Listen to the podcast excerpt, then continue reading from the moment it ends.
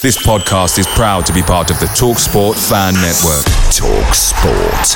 Powered by fans. Jewelry isn't a gift you give just once. It's a way to remind your loved one of a beautiful moment every time they see it. Blue Nile can help you find the gift that says how you feel and says it beautifully with expert guidance and a wide assortment of jewelry of the highest quality at the best price. Go to BlueNile.com and experience the convenience of shopping Blue Nile, the original online jeweler since 1999. That's BlueNile.com to find the perfect jewelry gift for any occasion. BlueNile.com. The Talksport Fan Network is proudly supported by McDelivery, bringing you the food you love. McDelivery brings a top tier lineup of food right to your door. No matter the result, you'll always be winning with McDelivery. Order now on the McDonald's app and you'll get rewards points delivered too. So that ordering today means some tasty rewards for tomorrow. Only via app at participating restaurants. 18 plus rewards registration required. Points only on menu items, delivery fee and terms apply. See mcdonalds.com. We need to use this time as a mini pre-season, if you like. We want to reset our identity, our style of play in and out of possession. We'll work the lads hard from a fitness point of view. So this this is gold dust for us in terms of days when we can have unlimited time on the training pitch. We'll give them a little bit of time with the families. A few will go out on international break. But in the main, this is about us resetting for the second half of the season.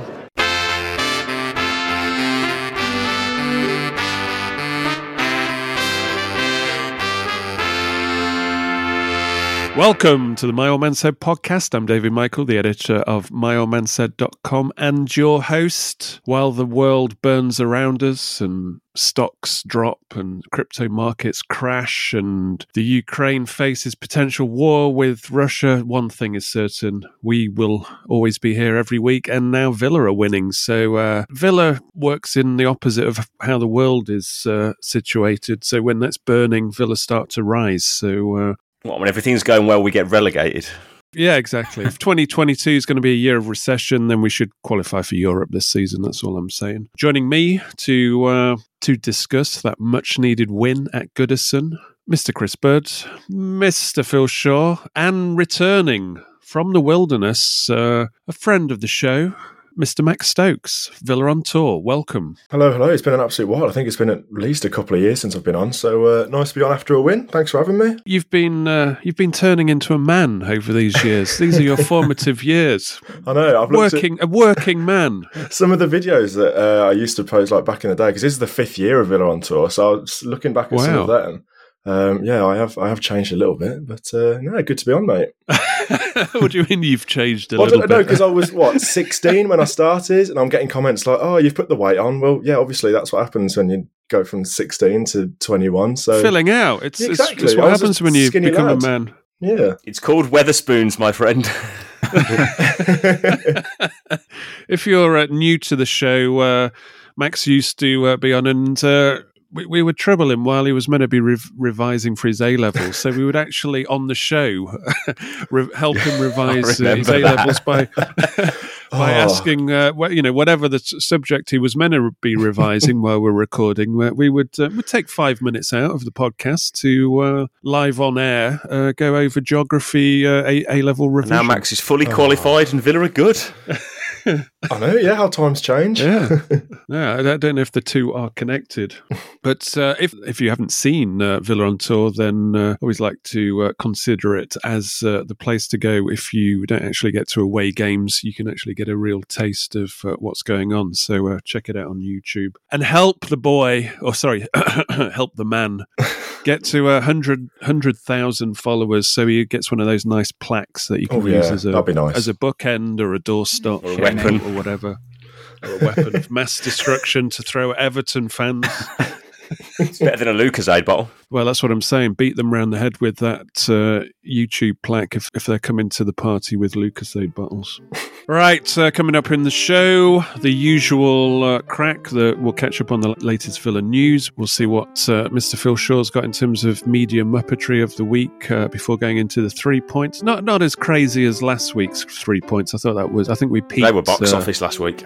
I think we peaked at those last three points uh, before getting into uh, the trip to Everton and those much needed three points. Right, uh, it's time for some news now. Shall we go for? Uh, has there been fires It's at an Wolves? inferno, David. When's that happened? That was- Recently. The early hours of Sunday morning. Oh right, sure. I was just obviously asleep. That's my uh, that's my excuse anyway. That's my alibi. uh, do you want the uh, infernos at the home of the Dogheads, or the corrosion of St Andrews, or even the the stowaway found? This is my most impressive headline I found: the stowaway found in the South African plane wheel at Amsterdam airport. What's that? Like eight, 11, 8 to 10 hour kind of journey he managed to uh, survive it as well he, sh- he needs a, a dutch knighthood and citizenship because that is some effort. He effort must have had a warm coat on. yeah or do you want the villain news Let's just go with the villain News reluctantly.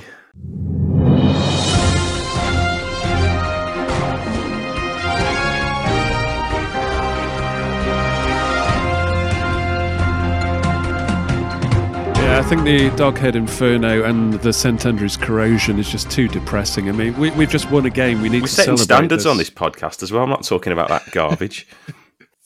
Yeah, we have to filter that kind of shit out. Uh, Martinez signs a new contract to the year. It's almost like an, another century, isn't it? The, year 2027, when he'll be uh, older than probably Brad Friedel uh, by the end of that. Was you surprised by the length of it? Thought, yeah.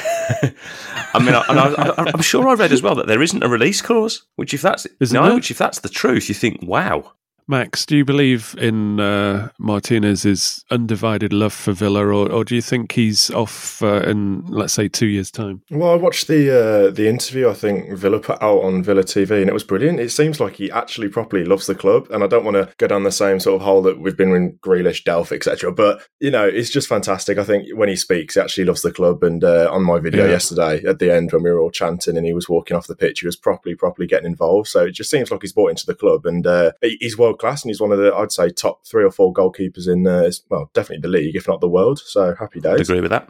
He, he also dived into the Holte, didn't he, when we equalised? North uh, Stand, oh, wasn't sorry, dived into the North Stand when we equalised against I United. like stuff like that. Kortney Hause, they didn't give him those extra two years. He he's renewed his contract to 2025. Gave him enough money to fly off to New York after he uh, came on for a minute or so uh, against. He's Everton. working on the difficult second album, I think. Yeah, He is, isn't he? He's so he's so over his there for his Lambo. Rap. I think he should do what Ryan Babel did and, and wrapped his biography instead of just writing a biography. But don't buy, dye your hair pink or red or whatever it was. Uh, Villa now on a 16 day break after the Everton game. Uh, what are you doing in your 16 day break, Mr. Stokes? Oh, I haven't even thought about it. I only found out yesterday that there was a massive break. That's two weekends I've got to fill. Well, it- it caught me by surprise as well. But the Villa players, they, they've been planning this for ages. I mean, a lot of them like flew off. I think McGinn went to Dubai, Kortney Hause went to New York. They must have flown straight away from because they were Instagramming. Straight from Manchester Airport about an hour after the game. well, there's international games as well, isn't there? I think Coutinho is off as well as a couple of Yeah, others. yeah. It's all the South American lads are all off to uh, for their World Cup qualifiers, I believe. Well, we'll we'll talk about that break anyway because it is uh, it features uh, in the question of the week. Uh, Philogene-Bidace uh, went off to uh, Stoke on loan. Archer also off to Preston. I think Coutinho's arrival really uh, put the kibosh on that because essentially means that Ings and Watkins won't play together. So Archer's chance to get on, uh, for, you know, even for a few minutes, has uh, suddenly I disappeared. think they're good. So I think they're pretty good moves for both. If we can get our younger lads playing in the Championship rather than like you know the non-league and League Two, etc., you want to you want them you know featuring at a pretty good level if possible. Yeah, I'm, I'm definitely interested to see if uh, Archer a gets game time, but also uh, scores Mm. because uh, in the League Cup, I mean, He was deadly. uh, he was deadly. So was it he I'm- scored I'm- against the other week? It was it. Uh, it was the Baggies, wasn't it? It was a great goal. That first touch and finish was like Owen-esque. Yeah, he's definitely. He's definitely a natural when it comes to Mm. finishing. He's no Keinan Davis. Meanwhile, uh, the Villa women won their big uh, bottom of the table clash with Leicester with a uh, 2 1 win, with the winner coming via TikTok's favourite uh, Alisha Lehmann or Doug, uh, Douglas Luiz's favourite uh, Alisha Lehmann uh, with a last minute winner. That pretty much keeps them up, uh, even though we're not even, you know, what, halfway in the season. Yeah, well, Bur- Since the Blues have got four points and Villa are now 13 Basically, and get, to double, above you get to double figures in your safe, don't you, in that league, I think. Yeah, pretty much. well, it was looking tricky enough. The Blues were 2 0 up against Reading, but then they threw it away. So, nah, I think that's them done now. Yeah. Uh, meanwhile, in Afcon the mu- movie, Tra- Traore, he's he's like up and down. He's so volatile, isn't he? He's scoring, he's, Getting he's giving away COVID. penalties, he's missing penalties, he's getting COVID. He'll he'll come back a different man from that from that experience for sure. But are they they, they got yeah, through they're into they, the against, uh, quarterfinals. yeah, seven six on penalties after one all in extra time. and Trezeguet's still in there, uh, and e- Yeah, as Egypt got, they've got a play the difficult Ivory game. Coast. Ivory Coast are a good side. They've got some really good players. So that'll be a really hard game for them. That's a proper battle, that one. Uh, meanwhile, uh, Steven Gerrard uh, hinted that things are still bubbling away in the transfer window, so uh, watch out for that. We'll probably uh, speak a little bit about that uh, later on. Right, uh, I think it's time for Media Muppets.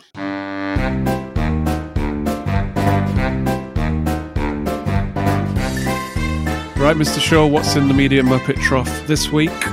Well, I, tr- I try to look beyond the Birmingham mail, but I can't do it. Some, sometimes, You're going to need a bit. You're going to need a bigger ladder to get to look over that. Yes, sometimes you can't bury the lead because this one, this one's a belter. Um, so the the headline was Jack Grealish has already given Luis Suarez verdict amid Aston Villa transfer links. You're just doom scrolling and you say, "I'm sorry, what? What?" First of all, it's like I mean, Grealish, that's all right. You know, comment on Villa if you want, but he, he hasn't really. I'm speechless that he's still mentioned in the, as an authority in Villa transfers, but you can relax. He, he's not talking the Lang at all. This is prime. This comes from a collection of tweets that Grealish hasn't deleted from 2012. So the tweet says, No one understands how much I love Suarez, my favourite player ever. Haha. So that was from October 2012. What's that? Like, that's like well, it's ten years. Well, not coming up to Yeah, that's ten what I'm saying. years. These are so long ago that Grealish was still Irish. He wasn't English then.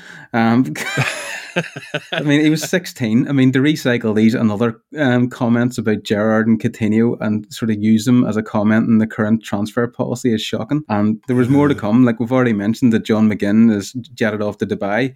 Well, they couldn't help but uh, recycle that he's jetted off to Dubai with two Manchester United players amid transfer links. Amid transfer links. it's like they're creating scaremongering. Yeah, they failed to mention that. Yeah, they failed to mention that Mings is away to Dubai as well. So does that mean that Mings is going to United? No, just they're going on holiday. I mean, Dubai is a place to go. Maybe Mings is. Dun, dun, dun. Right, before we uh, launch full on into the show, I just want to give a shout out to uh, the supporters of this episode, Penfold. Now we're into 2022 and you- you're looking at uh, New Year's resolutions. I think you should be getting your uh, finances up to scratch. So uh, in the UK, it's uh, if you haven't got a pension already, that's probably the uh, the conservative rock you need in your investment portfolio, especially if you're freelance. Uh, a lot of big percentage of freelancers haven't got any pension, uh, which is something I realised uh, last year when I finally uh, got a pension through Penfold. So uh, it takes literally five minutes. You can set it up on your phone, and uh, if you open your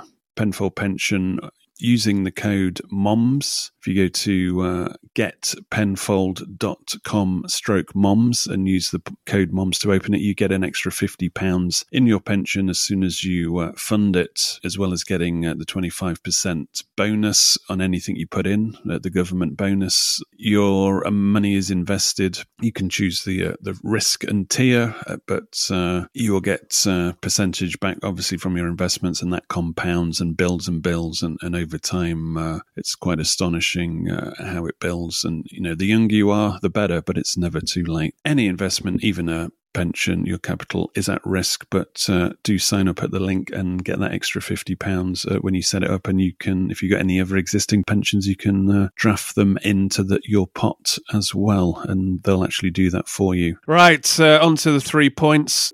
FIFA are to revamp the loan system by uh, July 2024. Uh, how long do they need to revamp it? Windows and windows of transfers, yeah. David. Well, they're, they're going to phase it in, so it's not so, such a big shock for them. So it's going to be eight, uh, then seven, then six. It gives every team's lawyers time to kind of find loopholes. Plans, if passed uh, at the July 2022 FIFA conference, are to be introduced to limit the maximum loans out and in by a team to six. The rules do not cover domestic loans, but FIFA has said national associations must bring their regulations in line within three years. So by July the 1st, 2025, uh, at the latest, this is essentially to stop the stockpiling of young players, isn't it, by the likes of Chelsea, Manchester City, and then not just send them around uh, the whole of Europe. Uh, is that yeah, what is that what they're doing? Um, at, at, first, it looked like a, a, pretty big story, and this was going to wreck the, the Chelsea business model.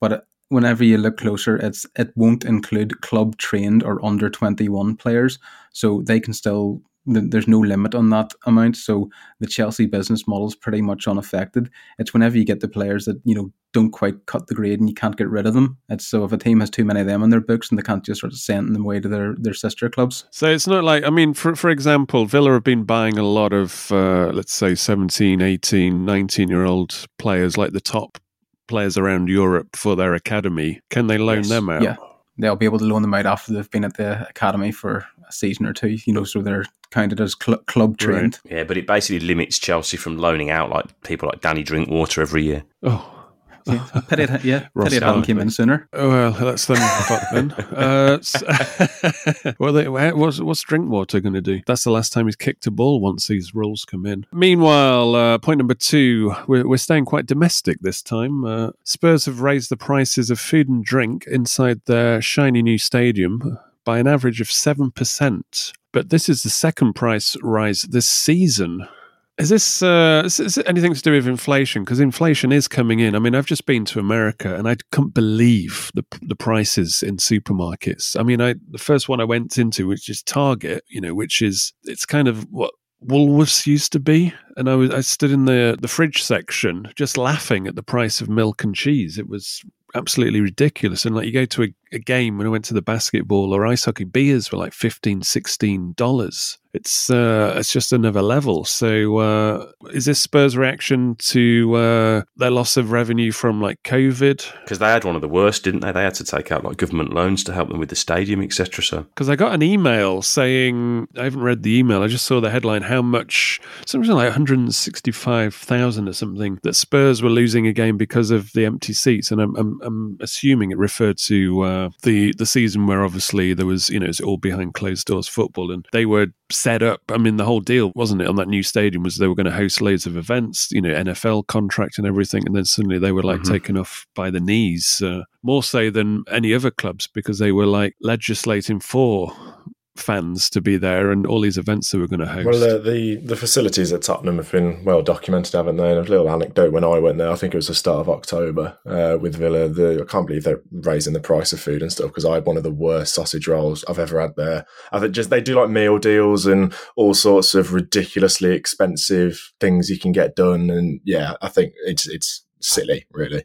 Did you put up a picture of this? I remember. No, that was few... MK Dons, where that was even worse. but yeah, I think just the prices at Tottenham is, is silly. But I, I went there uh, for the last Villa game, and then the week after, I went to see the the Jets versus the Falcons in the uh, NFL, and I got uh, is it Beavertown? Yeah, they got the brewery there, haven't they? IPA. They've got the brewery there. I was in the home end, but it was like above the two sections of Villa fans, so it was kind of Villa in stereo. But uh, you could get Beavertown. I think it was like five pound or something, which wasn't too bad. But then uh, the next week, I was thinking, oh, you know, if this if the Jets suck as they always do, at least I'll be able to have a Beavertown or whatever, and like it's not too bad. And there was no sign of any IPAs or any uh, any of the usual stuff. They and it was all like Coors Light, Bud Light, and everything was like a, a pound fifty more expensive, and all the food was more expensive. It was like, wow, they really uh, they really liked to rinse uh, American football fans big time. So if you think we've got it bad uh, in football, uh, actually felt good, and especially having to be to America recently and how expensive tickets and uh, food and drink is at, actually at the venues. Suddenly, I'm looking at all these prices in England now. It's like, oh, this is good value. When actually, before I went away, it was like we were getting ripped off every day of the bloody week. And to be fair to Tottenham, if they you know they increase the prices, but they also increase the time you can drink in the ground, don't they? Is it two hours you can stay after the ground on like a weekend game? And they should be making bloody good money on that. Yeah, well, that was another thing yeah, that really pissed them off about COVID was that because they they cracked the jackpot there because as we know at Villa, nobody hangs around for a you know a pint or two there. It's like party time. It's a it's a really good scene actually. That where the was it called the goal Yeah, line long- bar, longest, the yeah. longest bar in Europe. All right, point number three. A nice novel act of football kindness from uh, the AC Milan players, probably after they roasted him big time on the pitch. Uh, Marco Serra, the uh, referee, made a tits ass of uh, tits ass. Is that the right saying? I'll take it for now. What is it? What ass is it? It's not tits ass. tits up. That's probably tits one. You probably Yeah, butchered two sayings there. Made a, a rat's ass. Uh, I think do. rat's We'll ass. Maybe a rat's ass. rat's ass of a decision. Uh, you know more about yeah, this, so uh, Chris. Serra What- was what- the what um, the ref of the game at the San Siro between AC and Spezia, one of the smaller, should we say, Italian sides. He'd had a bit of a mayoral game, and then uh, as the game was very tightly poised late on, AC scored a perfectly acceptable winner, which was wrongly disallowed, and he knew straight away and held his hands up and said, "I think I fucked up there." What did he say that on the pitch though? So what? So why can't you I think it was overrule because the, the passages of play had gone. He'd kind of let the game run. Especially went up the other end and won the game in the 96th minute. So, of course, he got surrounded by the AC Milan team, who are obviously you know, rightfully furious with the decision, swarmed the ref, um, who knew he was in the wrong in hindsight. Um, and now he's facing a lengthy suspension for his you know, performance by the, uh, the the Italian version of PGMOL. What what did Milan do that was so Well, kind? apparently after the game, he was in such a state of shock from you know because you know visibly upset and had floods of tears in the tunnel. All the Milan, a lot of the uh, you know the Milan players went over and gave him sort of hugs and whatever else and said, "Oh, you know, everyone, everyone makes mistakes." Whatever else. What what like what? I dread to think. Shall I, shall- I'm not going to take this sordid. I, I'm going to step off. I thought Zlatan might drop kick him or something, but Zlatan's uh, older than him. That's hilarious, Yeah, isn't is it? When you're older than a ref. Ah, so it was like a Yeah, young ref. that I 39 year olds. felt That's pretty young, for. isn't it, for a ref? Right, let's get into this game. That's why Max is here. He's he's not interested in bloody referees messing up against Milan. He wants to talk about uh, the road trip that was uh, Goodison. A team. Uh, I, I, I don't get this uh, this narrative that uh, oh you know poor old uh, Everton. They're in the same same shoes that we were when we were in decline. It's like last season at the start, they won the first seven games in all competition. They were top of the league. Stopped us from being top of the league. Yeah, they stopped us being top of the league in the first four games. Uh, they've still got some pretty decent players. I mean, they had uh, Ancelotti as manager last season. They've had Rafa. They've just gone through two of the, you know, Europe's uh, more celebrated Well, not powerhouse uh, managers traditionally. Yeah, two European Cup winners. yeah, powerhouse managers, and everybody's going, "Oh, poor Everton, poor Everton. Oh, it's like us under Lambert." I think That that's was what I Buzz said, on actually. the radio station. Oh, I stand by that. The club going nowhere. But Everton used to be under Moyes. They used to be this team where they would alternate seasons. Like one season they'd be having a go at the Champions League places, and then the next season they'd be fighting relegation, and then the next season, and they'd never sack Moyes because they knew if he had a shit season, next season they'd be challenging. And then the one year they got in, didn't they? They got in the Champions League and couldn't get through the qualifying phase, which was Yeah, so I, so I just thought that was the Everton way. So everybody's like feeling sorry for them and doing uh, what Milan were doing to this referee. but you know, God, it's only a season of woe for fuck's sake. It's not like Villa five like seasons uh, of painful decline. A decade of like having our souls slowly ripped out of And our nearly- and nearly going out of business in the process. bodies. Yeah, so uh, there's a bit of context there. It's like when Arsenal fans start crying when they Oh, lose a game. in the top four. And, and we were getting relegated and potentially liquidated. And we were like, yeah, well, you know, try a day in our shoes. Yeah. Oh no, we finished below Tottenham for one season. I'm not feeling sorry for Everton at this point in time uh, in the football context, but uh, just to uh, more context, obviously Duncan Ferguson came in as uh, interim manager. If you uh, don't know who Duncan Ferguson is, he used to be like one of the hardest footballers, centre forward. You wouldn't mess with him on the pitch, uh, put it that way, or off it. or off it. no chance. Preferably, if you had any beef, have it on the pitch because at least there's And be on his witnesses. but he went on the charm offensive uh, by putting money behind uh, a lot of the local bars for fans to have a drink. Did you manage to get in on that action, uh, Stokes? No, the first time I saw about this was uh, when I was on the way home. So unfortunately, not. yeah, sure. I would have been buying an Everton scarf and just uh, just going in and saying, Cheers, yeah, I'll- I'll Duncan, take the lad." Free drinks.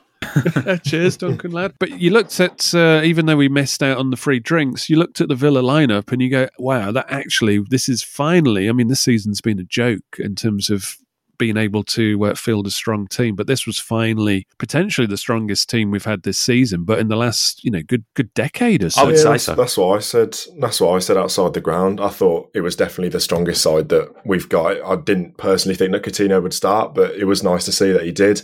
Um, I think the whole Watkins and Ings thing is is needed addressing, in my opinion. It was nice to see Watkins get the nod in the number nine position. Um, the uh, the McGinn coming back in, that's a big factor as well. Um, so yeah, in my opinion, it was 100% the best side we've got. Yeah, because uh, you you can see uh, Coutinho is, is like the the answer to what was becoming a debate. I mean, I didn't really think about the Watkins Ings thing because I was like, well, there's no real better players to give us any better balance. But as soon as he came in, then it's like, well, this is built so we can only play Watkins or Ings. And to be honest, I think Watkins been a bit shabby in his finishing uh, in the last few games, and uh, that's going to be an interesting battle. It's not like Ings is now sitting on the bench forever. It's uh, that's going to be a little uh, competition between the two. I think. I think so.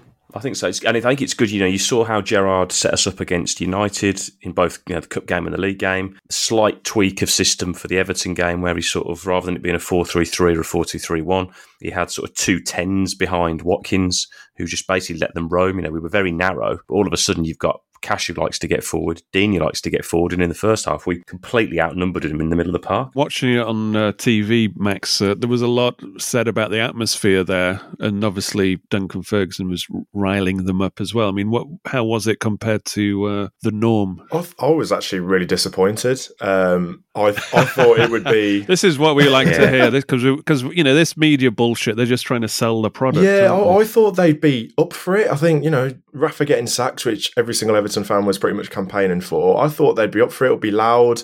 Um, it'd be one of them games where they'd throw themselves into tackles and everything. But the fans, they really, really weren't, weren't up for it. I don't think, obviously, the away end isn't close to the Gwladys Street where they're sort of hardcore sit. But yeah. yeah, there was just absolutely nothing. There was a few renditions of Everton, Everton. But yeah, it was it was pretty, pretty terrible. I think we did a really good job, you know, in the first half in sort of taking the steam out of the whole occasion. Because I think otherwise, I think if they'd have got on top, maybe got an early goal, similar to when you go to Newcastle, the fans can really play a part. But I think actually we we sort of took the sting out of Everton and the occasion. It wasn't until sort of the second half where they got up ahead of steam a little bit. Yeah, I think I said uh, in match club. I, I just before we scored, uh, I, ju- I was I was feeling pretty confident just watching. Uh, we, we were just missing, the, you know, just the Final ball. final final ball and uh, the finish. But you just saw us cutting through them, and you know, Buendia is he just gets better every every yeah, game. man, and. Ramsey, to be fair. Yeah, I mean, Gerrard called Buendia his little warrior. I mean, that, that sums him up perfectly because he's, he's not shy about getting into, you know, a tackle, holding the ball up, you know, getting fouled. It, nothing seemed to affect him. He just keeps going. Max, do you think Ramsey is now showing his true colours because he's got the kind of players that uh,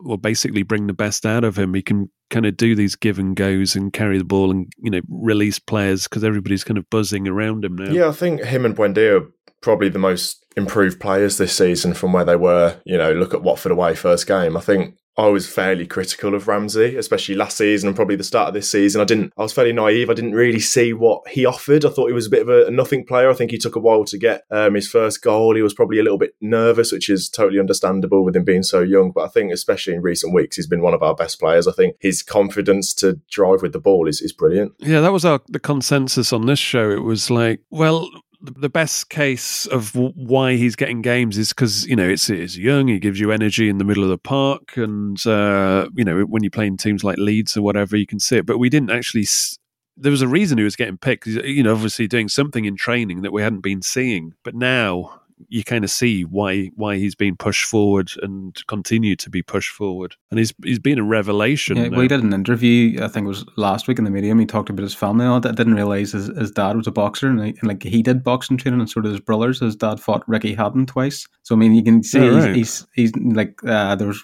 in the first half where I think it was Mina maybe you know ripped his shirt to sh- shreds, and it's like it didn't didn't even phase him. He just stands up and gets on with it. And even you know when, when there was the crowd trouble after the after the goal, you know Ramsey's just there. It's like if you got anything more, you know things like that don't phase him. Yeah, that was that was just the Kappa quality control test. Failed miserably. And that, that was the final test before we whether we decided to, whether we renew that contract or not, and they failed miserably. So uh, expect a new uh, new shirt provider next season. I kind of like Hummel. Where I was a bit jealous of it. That's the only thing I was jealous of Everton was when I saw their kit, and I thought, yeah, I, I kind of like the old Villa. Obviously, had Hummel uh, once upon a time. it? I don't, yeah, they didn't let us down when it came to uh, Hummel shirts. They never let us down. Some and the Hummel the best um, ones of like leisure wear, you know, the the training gear and that is, was really cool. That stuff now is really collectible as well. Well, we're talking about gear, Max. Uh, I think m- myself, I think Dan as well. We got emails from uh, is it Bape? That that guy, that random guy, had done some Villa fusion. Oh yeah, I've- Did you get and you got? Did you get a shirt? Did he send it to yeah. you? he's- or- There's a guy on Instagram who I think at the start of every season when they're talking about kits, people like to do their own concept kits, and this this Yeah. guy off Instagram was quite cool, and he actually made them in real life, and they are they are quite cool. Yeah. But I said to him, uh, "Have you heard the concept of copyright? Because you're going to get your ass busted in two by you know." Bape It's Villa got kazoo written all over it. Yeah. kazoo. it's like, and he's like, "What do you mean? Uh, You know, what?" He's like, "You don't know what you're talking about. You know, have you had a look at it?" And I was like, "Yeah, I've seen it, mate. you, you like could get shot from like three or four angles. Uh, it's not just one person coming after you. But this is, I mean, this is a kind of fun thing about people doing merch and stuff. They don't realise that uh, everything is copyrighted. The Aston Villa name is copyrighted. The reason why you see scarves. Uh, being sold on those stores outside with villains spelt with an I in it is because Villa have got villains with the AEN copyrighted. So Well, uh, hope, they were just uh, like, I hope no one from uh, National Network Rail is listening to this podcast because on my Villa on Tour logo, there's a uh, Network Rail badge right in the middle. Um, so that is true. Let's be I careful. just I hope the Rolling Stones don't listen to this show because uh, the cover is uh, it's an appropriation. It's like in an Andy Warhol style appropriation of one of their album covers as well. But you know, you've got to take inspiration. But when you're just actually ripping stuff off and selling it as uh, it's that's when it's kind of humorous, especially when you go, "What do you mean copyright?" Anyway, good luck to it. Picture the scene. All of your mates around, you've got your McNugget share boxes ready to go. Partner this with your team playing champagne football. Perfect. Order McDelivery now on the McDonald's app. There's nothing quite like a McDelivery. At participating restaurants, 18 plus serving times, delivery fee, and terms apply. See McDonald's.com.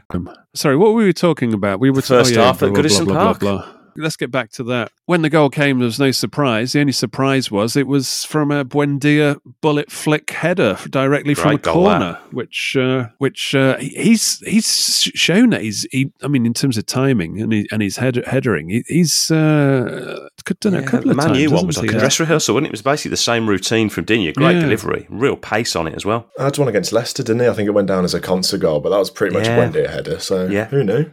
Yeah. And then there was a dress rehearsal even in that before because Coutinho forced Pickford into the save that made the corner. I mean, Coutinho's not the tallest either, so No. That was Like, awful the- defending yeah. for the Coutinho Yeah. one, and then for the goal as well. I think it was Richarlison, wasn't it, on the near post? Completely switches off. Yeah, I mean Pickford, uh, to his credit, almost uh, saved it. You got a hand to it, but it was the the header was so uh, well placed that there's nothing he He could should do have about left it because Townsend would have headed it off the line, wouldn't he? I don't. I think if Pickford Yeah, didn't touch it. yeah, Yeah. yeah. Good point. But no uh, celebrations. Uh, well, I'm going to talk about the celebrations actually, because uh, com- some commentators were saying, "Oh, they shouldn't celebrate in front of the Fuck home off. fans." But so, whoa, it's like that's where they are. You yeah, fool. sure, it's just victim shaming. That's what it is, isn't it? So you get hit by a bottle, it's your fault for being there. It's not the person through the bottle. Did the away contingency saw actually what happened? Absolutely not. No, I mean we're right in the You're in a right pile on the floor somewhere. Well, yeah. I- I mean, I know some people at the back, the views are atrocious. Well, yeah, even where I was, I think I was sort of six or seven rows back, and you could not see that corner. So I didn't see them lying on the floor or anything. I didn't even know it had happened till after the game. Didn't even know there was a goal until after the game. Well, yeah, pretty much. Until you saw the smoke bomb going off. Ah, I must have scored then. Well, I'll tell you what, I didn't know it was Buendia. It wasn't like it was one bottle. There was about five or six. It was like a big pile of debris on the pitch. Yeah, And he was getting it than- in second half, wasn't he, as well? Digne was getting literally getting pelters. By the way, uh, it is Max Stokes that always lets off those smoke bombs when Villa absolutely not. That's not true. Well, it's a bit close to you. I saw that. I just I watched your last video actually before the show, and uh, you kind of feigned surprise. Oh, what's this? well, I smelt it first of all, and then I looked round, and it's just there in my face. And but I can promise it's not me. yeah, no, I'm I'm joking. Uh, police, if you're listening to this Yeah. show. Uh, anyway, back to the game. Interesting thing. Uh, I mean, just looking at the actual stats uh, and, and what I was saying about Lucas Digne uh, last week when uh, at Villa Park, he spent a lot of the time on the left hand side with his hand in the air. Passing it, just ball. pass it to me. Everybody ignored him. This time, complete Yeah. revelation turnaround. He had 92 touches compared to Cash's 42, which suggests they decided, right, we better go down the left hand side this time. Well, he was the man over, wasn't he? Every time he was the spare man. Yeah, and you know, you look at Mings, who uh, Mings and Konsa. Mings obviously plays on the left hand side of that centre back partnership. He had 61 touches compared to Konsa's 35, which just suggests that that is their strongest side. Obviously, because Coutinho and Ramsey tends to drift to the left. well. Watkins tends to drift to the left. So I think we're going to, you're probably going to see more and more of that happening. It'll be interesting to see how that changes at home because, of course, Digne's had 92 touches, but the second half, he barely got across the halfway line. Uh, Max, uh, was Digne standing there? Because this is something that's normally out off the uh, TV uh, frame. Uh, was Digne standing there with his hand in the in the air this time, or was he getting the ball more instinctively? I think it's it's getting there, isn't it? I think over time players will learn how he works. But yeah, he definitely saw more of the ball. I think in the second half, Digne was down our side, and like Chris said, I don't think he got in our in our in uh, Everton's half. I don't think anyone did really. We didn't really do anything second half. I think Watkins had a chance, didn't he, early on? But from then on, it's pretty much all Everton. Did you feel comfortable? Like um, you know, there's there's phases we go through as Villa fans. Like there was a phase where it lasted many a season where we knew in the last ten minutes we were going to concede a goal if if we had any pressure against us. Yeah, But then then it was like when we had those 15 clean sheets and, the, and that defence was suddenly down pat. You felt pretty good if we were one 0 up in the last ten minutes. It's like yeah, we can see this out. But w- what was your feeling this time? Yeah, I think it was fine. I don't think in the first half they created anything. I think the only real save that Martinez had to make was sort of like a, a pat away, wasn't it? In the second half, I think it was from a corner or Yeah. a cross. I think Calvert Lewin had one as well. I'm not sure who crossed it, but he was stretching for that and it blazed over. But I don't think Everton they didn't show any quality. There was nothing serious to worry about. I always No. I was always fairly confident that we'd be okay. But another side that if it was another side with better players, and then yeah, I would have been a bit worried. But nah, there was nothing too serious. I think um, Ferguson. We, we talked about this in Match Club. I think Ferguson actually. You have to hold your hands up to them and say they got their plan right because in the first half they let Villa's midfield run the game, play through the phases, and got on top of them. You thought every time we get in their third, we can cause them problems. Second half, he's clearly said we've got two big guys up front. Let's just bypass the midfield altogether and not let them get on the ball. Yeah. All of a sudden, then you've got you know McGinn who's not tall, Luiz who's not tall, trying to pick up second balls off you know challenges with you know Richarlison and Calvert Lewin against Mings and Cons, and it became a very physical, kind of like a cup game or a local derby or something. It was real sort of very route one, very direct football, and they were trying to just pick up the pieces of which they did reasonably well. But as Max said, I don't think they showed a lot of sort of footballing quality. No. Yeah, it's it's a disgrace. This is the Premier League. They should allow our Brazilian magicians Run to the uh, game. to do their thing. Let us run the game. We'll sh- we'll entertain the neutrals. You just fucking defend your asses off. I mean, it was effective to be fair to them, but it was like a lot of the teams we used to play against in the Championship, where you know you'd bring on like Mile Jedinak for the last ten minutes. And obviously, we brought Hause off the bench, didn't we, to deal with the aerial bombardment we came under. But I thought we dealt with it pretty well. And I love, I said in match club, you know, I love wins like that where you go away from home and it's scrappy and ugly. You get the one 0 by showing a bit of real quality. And when you get the chance, you show some real great football. We've said it for the last few weeks now. Our interplay, one and two touch passing has been brilliant at times. And then we showed we can actually battle now as well. And this is where Mings comes in because he loves that kind of shit. When the, you know when when the ball's just been hit in at every angle, and that is their more direct Yeah. approach. It's you know it's meat and gravy for him. I mean, he's still getting stick on I social mean, there was media. like a couple of misplaced passes, wasn't it? But like, if he was not, we- we've said this, haven't we? How many times? If he, if Mings was not making a single mistake a game, he wouldn't be playing for Villa. we haven't got much of that. I think uh, Lucas Digne brings a bit to it, but at the moment it's McGinn and Mings is our uh, kind of grit Yeah. and steel, and that got us through the and second leadership half. and communication. Yeah, I mean, people say that um, Villa dropped off in the second half. I mean, it it's not easy to play against a team that's main uh, method of attack is whenever you get any space, anywhere down any channel, no matter how far you in, get get it into the box. Because Everton were whipping crosses in, they weren't getting to the byline each time; they were whipping them from anywhere. And the young guy they brought on was Gordon. He's got a great delivery on him. Yeah, You he's could been see playing it. well recently as well. Yeah, you can see it just arcing down into the box, and then that's where you know, as you said there, that's where Mings is for. I mean, there was one he dived out the block and near the end, like he flung himself at it there and put the Everton playoffs. I mean, I don't see where people have what ha- people have to complain about. I think it's a real green flag that when you sort of manage to hold a team like that at arm's length, it's like yeah. we don't have like a divine right for Everton to allow us to play the way we want to play, and you have to respect Ferguson and his team for going. If we try and go toe to toe with Villa on the floor, we'd have just battered them in the second half because we had another Yeah. gear to go into. I think in the first half and didn't quite get into it, and we saw it in patches in the last few games. And I think if Everton, Everton ever opened up and chased the game by trying to play on the floor, we'd have picked them off on the break. Um, you know, we're away from home It's as a well. difficult place so to go. Uh, if if the home team's uh, down, there's going to be a momentum shift. The, you know, the crowd are obviously going to uh, help with that shift as well. So you expect uh, to be backs against the wall to a certain extent. I think if we had scored a goal early in the second half, it would have been a different game. I think we'd have just walked through them. Because they're not great at the back, Everton.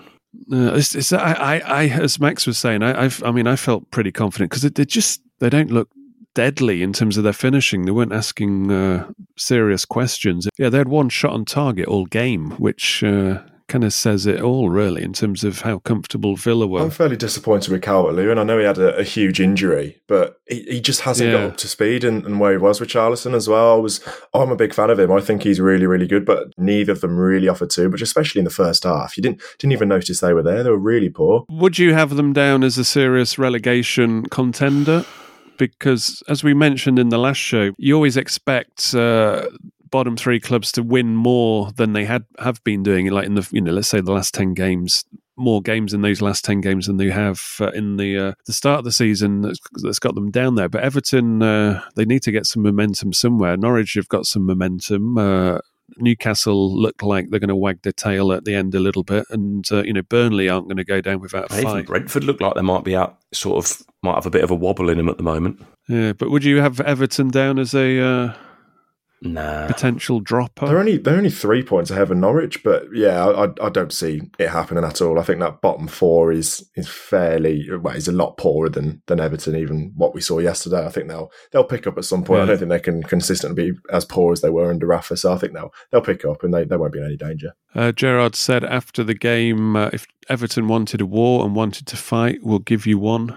That's what I like about Gerrard. He's, uh, you know, just you just saw when he was walking uh, off the pitch and at half time, just kind of smiling at the Everton fans who are obviously giving him shit. There's a steeliness about him, and you, you can understand his mentality as a player and why he was successful. And now to have that slowly dripping into Villa's DNA as well, it's uh, I think that's the the most positive thing about this Gerrard move. It, you can see what's different between his Villa and what Smith's Villa was. He just instills belief, doesn't he? I think Yeah. it's because he. It might be because he never won the Premier League as a player. He still has like that hungry. Feels like he can still channel. I mean, you compare him to like Lam- Lampard won won it all domestically, and like he, just as a manager, you don't you didn't see Lampard sort of instilling that belief into any of his teams. Must admit, I was having a little Google yesterday trying to get the odds of Villa winning the league next season, but I couldn't find them. Anybody who's got any good odds for next season, uh, I'm just saying it on uh, on this show now, just so I can have a massive crystal ball moment next season, hopefully. I was quite pleased with my crystal ball moment, to be honest. Again, another another another, Oh, another, uh, scrap, 1-0, another scrappy one 0 win. Th- You know, throw yourselves memories back to the, the Leicester situation where you can kind of explain a little bit of that. But in terms of the Villa, we've got we're getting an increasingly talented And you look team. at what our squad's going to be in maybe six weeks' time, potentially with you sort of factor in Trezeguet, Traore, Bailey being back. But this kind of no nonsense winning attitude, and also that little itch of Gerrard never winning the Premier mm. League. I mean, it's kind of storied, isn't it? It's that Hollywood ending, isn't it? Am I getting ahead of myself? Am I getting ahead of myself? I'd take a trophy in general. What it does do, I think, is you know you look at the way the the picture, and I think you, you hear about what the players are saying, and I don't I don't think we'll achieve it personally. But Martinez has talked about Europe, and I think with the way that the situation at the top of the table with the League Cup place will go to two Champions League teams in reality. The FA Cup, you'd fancy a team in the Champions League to win that. The places are going to drop down and down and down. It might even be the eighth position gets you into Europe this season. Max, are you looking forward to the Europa Conference or whatever, Whatever it's, it's called called? this year. I'm buzzing to. the third tier of Six Europe. flights to get to Azerbaijan on a Thursday night. well, I was just going to say, I'm really excited to start booking my tickets to the arse end of Europe. Yeah, can't Dust- wait. But dust what, off what I do your like about, well, yeah, what I do like about Gerrard is the fact that he's he's mentioned Europe countless times, and that's clearly the aim. And he's also mentioned the FA Cup and wanted to win an actual trophy a lot Yeah. as well, which I'm a big fan of. Yeah. Because Yeah. when S- Smith was in charge, it did do my head in a little bit that he put out these weaker sides in the cups, just because I've never seen us win anything, and I just think winning that FA Cup it would just change everything. It would just be the most euphoric of, Yeah. of things. So I, I love that he's he's up for the cups for sure. because we've had i mean after uh just nosediving in the in the Premier League, we've had like three seasons where most Villa's fans' ambition was beating the Blues, and that's all well and good. And it's you know, to me, it's not much of a comfort blanket. But uh, but now, we, if you want to be uh, considered legit, you've got to win something, and that's got to be from a mentality. And and Gerrard is pretty transparent when when we lose. And you know, when he said, uh, I think it was against United in the cup game after, when he said nearly is yeah, not we good played enough. well, but close isn't good enough. Villa have been nearly so many times, and they're almost like you know against Manchester United in previous games. It's almost like England being the gallant losers and losing on penalties, but it's not good enough. You lose on penalties, you lose. But Gerrard's that's not in his DNA, and you can see that. And I like the lack, sort of the lack of naivety. You know, Smith, especially when we first went into the Premier League, used to talk up, oh, you know, if we're 2 0 up with 10 minutes to go, we'll, we'll try and get the third. Gerrard's like, no, we'll just win. Yeah. Whatever we need Yeah. to do, No, we'll just win. If we're if we're up with ten minutes to go, we're bringing on Kortney Hause. That's it. We win. I mean, the Suarez link, I, you know, to me, it's a load of bollocks. Villa aren't going to go in for somebody who's nudging on 35, and uh, they've already got uh, a big marquee player in. So just uh, long term, didn't make any sense. But the fact that, you know, in Gerrard's biography, he's raving about Suarez all the time. And outside of the Liverpool verse, you know, Suarez was seen. Uh, as a you know C-U-N-T uh, essentially but his bottom line is just winning winning win nasty win bad you know win any which way and uh, we need a bit of that even if it may upset the purists That's the thing, isn't it? People always like Villa because they don't see us as a threat. but we need to when you punch above your weight you've got to pull on the dark arts Well, you want it. You want to ultimately get to a point where you're not. It isn't. You know, winning things isn't punching above your weight. That's the goal, isn't it? You want to be in the mix, and that's the expectation. yeah. But you know if Leicester can win an FA Cup then we damn well should be able to With our resources, absolutely. all right start of the game uh, Phil Shaw got anything Well, Lucas Digne has more assists against Everton than he has in the games he played for Everton this season. So that's a bit of a rubbing salt in the wind for them. Isn't he in the last few years? I heard he's only he's second to Trent, isn't he, for overall assists and stuff, which is bloody good going. To be fair, he's kind of like slightly under Yeah. the radar considering some of the, the sort of the high profile left backs like Robertson, Chilwell, etc. He almost doesn't get the credit he deserves. eh, Maybe because he's played for Everton. Also, uh, another stat: Villa are the joint second highest for goals scored from set pieces with nine. This is the thing we've always joked about Nanny McPhee. We we still call him Nanny McPhee. That every time we score a, a set piece, it's it's like it has to be because of Nanny McPhee. We Not bec- not because we beat the first man for once. yeah, it's like you look when we got that free. The thing, the thing was the first free kick we had, which was just outside their the cent- very central outside their box, and you just looked at the people queuing up, discussing who should take it, and you thought we're in a good place nowadays. it, it's, it's it's it's now it's now not a matter of oh shit, Hourihane isn't on the pitch. We we're, we're going to squander this. But you know there was Digne, Luiz, Coutinho, McGinn, McGinn can hit a ball. sniffing around. So I think it's a it's it's a mixture of Nanny McPhee and uh, better quality players. I think. Right, let's finish off with uh, a b- the burning question of the week. How do Villa use this two week break best now to keep their momentum? It was 16 days. I, I was quite pleased that uh, originally, I, because I saw Coutinho was going away and Luiz was going away and uh, Martinez, I thought, oh, this is an international break. But it's actually only really an international break for first week, uh, the South South Americans and the uh, Afcon lads uh, may still be out. So it is it is pretty much a, uh, a two week break because obviously there's an FA Cup uh, round factored in as well. But I think essentially what Gerrard said, this is it's like gold dust. I Yeah. think he called it. It's a proper reset, and it really because he didn't have a pre-season, he, he had to just kind of parachute in, and away he went. So this is the first actual, uh, let's say, downtime he's had with the players. Although saying that, they've all been sent off for a few days. I wonder how long they've got. It won't be that long. No, I heard them talking about what he Yeah. called yellow days, which is like you know basically just training, keeping training. Yeah, they'll do like their- that means they can um, they can put them into the red zone, doesn't it? Where you can do like double days if you want, almost like a, a proper pre-season fitness job, where you would expect them to do a lot of tactical work, loads of fitness, and I wouldn't be surprised somewhere in there they'll have at least one game behind closed doors or a game between themselves just to get a few of those lads. You know, who maybe haven't had a game time, or to get everybody up to a, a relatively level playing field. And back four, back four wise, of course, other than the goalie, you can actually do a lot of work defensively. Yeah. Max Stokes, do you think this break is going to put us in a position to uh, propel us to the European places? Because at the start of the season, that was the the remit. That was Europe was the goal. Oh, I'd, I'd like to think so. I just think. I, I, I think next year. I hate to say, oh, next year, next year, because we've said that for countless years now. Next year's our year, but I think with a pre-season with Gerrard, I think that's going to be great. I, I think this two-week break now is sort of like a mini one, but I think you get into the summer, we get a few more signings in, maybe a, an actual defensive midfielder would be nice.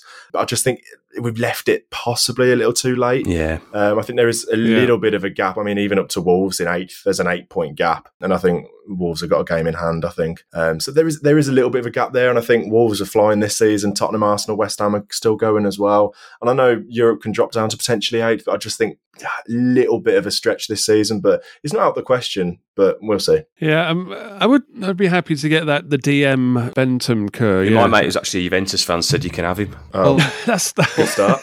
That's that's what my Barcelona Yeah. fan, uh, friend said about Well, Coutinho. he's- He's, he's- a fraud. You can take it. you know, that really great, dominant for a decade Juve team has just been pulled apart. So I think he's just having a meltdown and he hates all of them. you know, he, you know Yeah. he's, he's goes like, well, he's no Pirlo. That was the thing. He's still starting for them. He's starting against AC Milan. Yeah. But going back to my uh, premonition of Villa winning the league next year, it would be hand- handy for him to come in this season to bed him down, uh, and the back end of this season to get him ready for our uh, our triumphant uh, conquering of the Premier League next season. From what season. Had said in that Sky interview last week, I think that's kind of what they're alluding to, that they want to do their heavy lifting for the summer now, bed them in so that come, Yeah. you know, June and July, when the players come back for pre-season, they don't have to have too many new lads coming in. That's uh, if I was Gerrard, that's uh, exactly how I would be Because you know you're not going to. The reality is you, sh- you shouldn't be involved in anything beneath you in the league.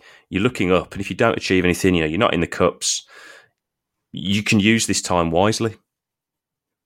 Because the whole uh, you know Coutinho uh, signing is let's, let's see what you got. If you're good enough this season, you will be playing for Villa next season, and that's when we'll be cracking on because there's nothing really to play for. So it is almost like a testing ground for him. And Gerrard's like, well, what's happened has compromised what I can do with Villa this season in terms of the bigger picture. So he's got that off his. Uh, you know, it's not on him where we finish this season, and he'll just be using it to uh, gear up for next season, kind of one hundred percent. And then uh, that's when he'll be judged, and uh, you know, he, he starts on a level playing field, and I think we will be a force. Right, uh, so much optimism now on this show. It's uh, we're talking about winning the league next season. Well, I am because I'm I'm deluded. Looking out with the goldfish out.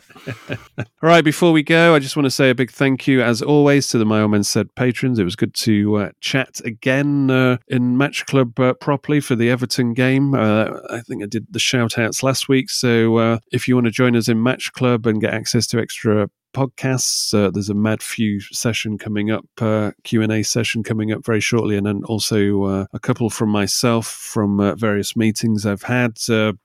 Go to myoldmansaid.com and click on the Patreon link for more details there and uh, jump on aboard.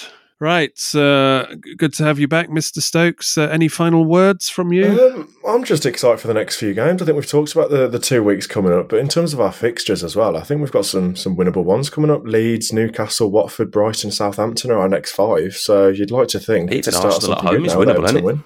Yeah, of course, man. Exciting yeah, times. Yeah, we're starting to starting to rub our hands a little bit. I think here, now's the we? time, though. It's like if you're going to put your foot on the accelerator, now's the time to do it when we get back after the two weeks. And then you never quite know what can happen. Yeah. Oh, just one thing uh, I, wanted to ask Max's opinion on uh, while while he's here. I had uh, this meeting with the West Midlands Police uh, on uh, football units, their independent advisory board, and uh, there's a st- statistic that uh, I think up to this point in, of the season, halfway, compared to the last season. That actually had fans. There's like an increase of 36 percent in terms of like crimes or, or- and you know bad behavior, antisocial behavior, etc., etc. And you know that what they put it down to, uh, and this is you know it's not the first time I've heard this, uh, is down to this generation of fans that were like 14, 15, 16 before uh, the COVID lockdown happened. So they missed out on those kind of years where you you're kind of growing wiser to to football and you know being streetwise and you're not just going with your parents or whatever as you you know as you are you know 13 or 14 or, or actually I was, I was going just with a mate. But uh, then suddenly you know you have two years out and then you dropped in and a lot of it has been uh, you know this antisocial behavior the, the police are saying is due to people not knowing how you're meant to behave at football and what you know you, you, that you don't go into like home bars and you know different bars that are sometimes off li- limits because they're hardcore bars or whatever but have you, have you seen uh, on your travels uh, any kind of anything different is there I can't say I've noticed anything personally. I think my mates had a bit of trouble coming out of the ground yesterday. I wasn't with them, but there was a few Everton fans kicking off. I think it's. I'm I'm not sure. I personally haven't noticed anything. I mean, I see what you're saying with the age thing. I think I was only 18 when the pandemic struck. I'm now nearly 21, so there's a there's a big group of, of kids there who have grown up now, and I think I haven't had any issues with Villa. But when I've been ground hopping, went to Coventry. I think they played Derby in the FA Cup not too long ago, and there just seems to be yeah. loads of lads who were just there for a fight. I mean, even they were fighting amongst themselves. Um, yeah, it's it's it's a difficult one, but with Villa, I haven't noticed anything at all. No. Yeah, because uh, I mean, one of them was saying to me she was policing uh, Wembley for that Euros, the final, and she said it just felt weird. It, and I'm not talking about you know the usual you know bad behavior in a football context, but uh, she was saying it just had a weird feeling that this wasn't like a football issue. This was something else. Uh, and apparently, the Manchester United game was one of the most challenging games to police, uh, and this is like across the city as well, as well as in the ground that that. Uh, they've had for for years now, and that includes like you know the Villa Blues uh, derbies. Um, I mean, there was about seventeen United fans trying to get through the turnstiles for free. Some of them were showing tickets from like 2014, 2012, wh- wh- whichever game. I think we've played them twice before at half past five, so they were trying to use old tickets from years ago to get in. Just uh, hilarious. But uh, yeah, there's it's kind of an interesting thing that they, they were saying, you know, about this missed generation of two years of like kind of growing to know football, and it's just like people misbehaving because uh, they don't know what the uh, the etiquette is. Right. Uh, any final words from you, Mister Shaw? No, it's just en- enjoy the two week break, reset for everyone, get ready to go for our unbeaten run to the end of the season. Yeah, that's the spirit. We've got that reset break, and then we've got a nice little uh, handful of fixtures there Yeah. that uh, could be I interesting. think, I think we go into that break. You know, if, if we'd have lost to Everton, I think the mood might have been a bit different. Oh, it will be relegation battle time. right. Until we uh, return from our uh, Winter break. what are we calling? What are we calling this break? It is officially the winter break, isn't it? Yeah, and we because we, we couldn't get through the FA Cup, we wouldn't. We'd only have a week off. Yeah, un until we return from the winter break, when we go on this, as Phil Shaw just said, a long unbeaten run to European glory. It's goodbye from me, and it's goodbye from them. Goodbye. Goodbye. Goodbye.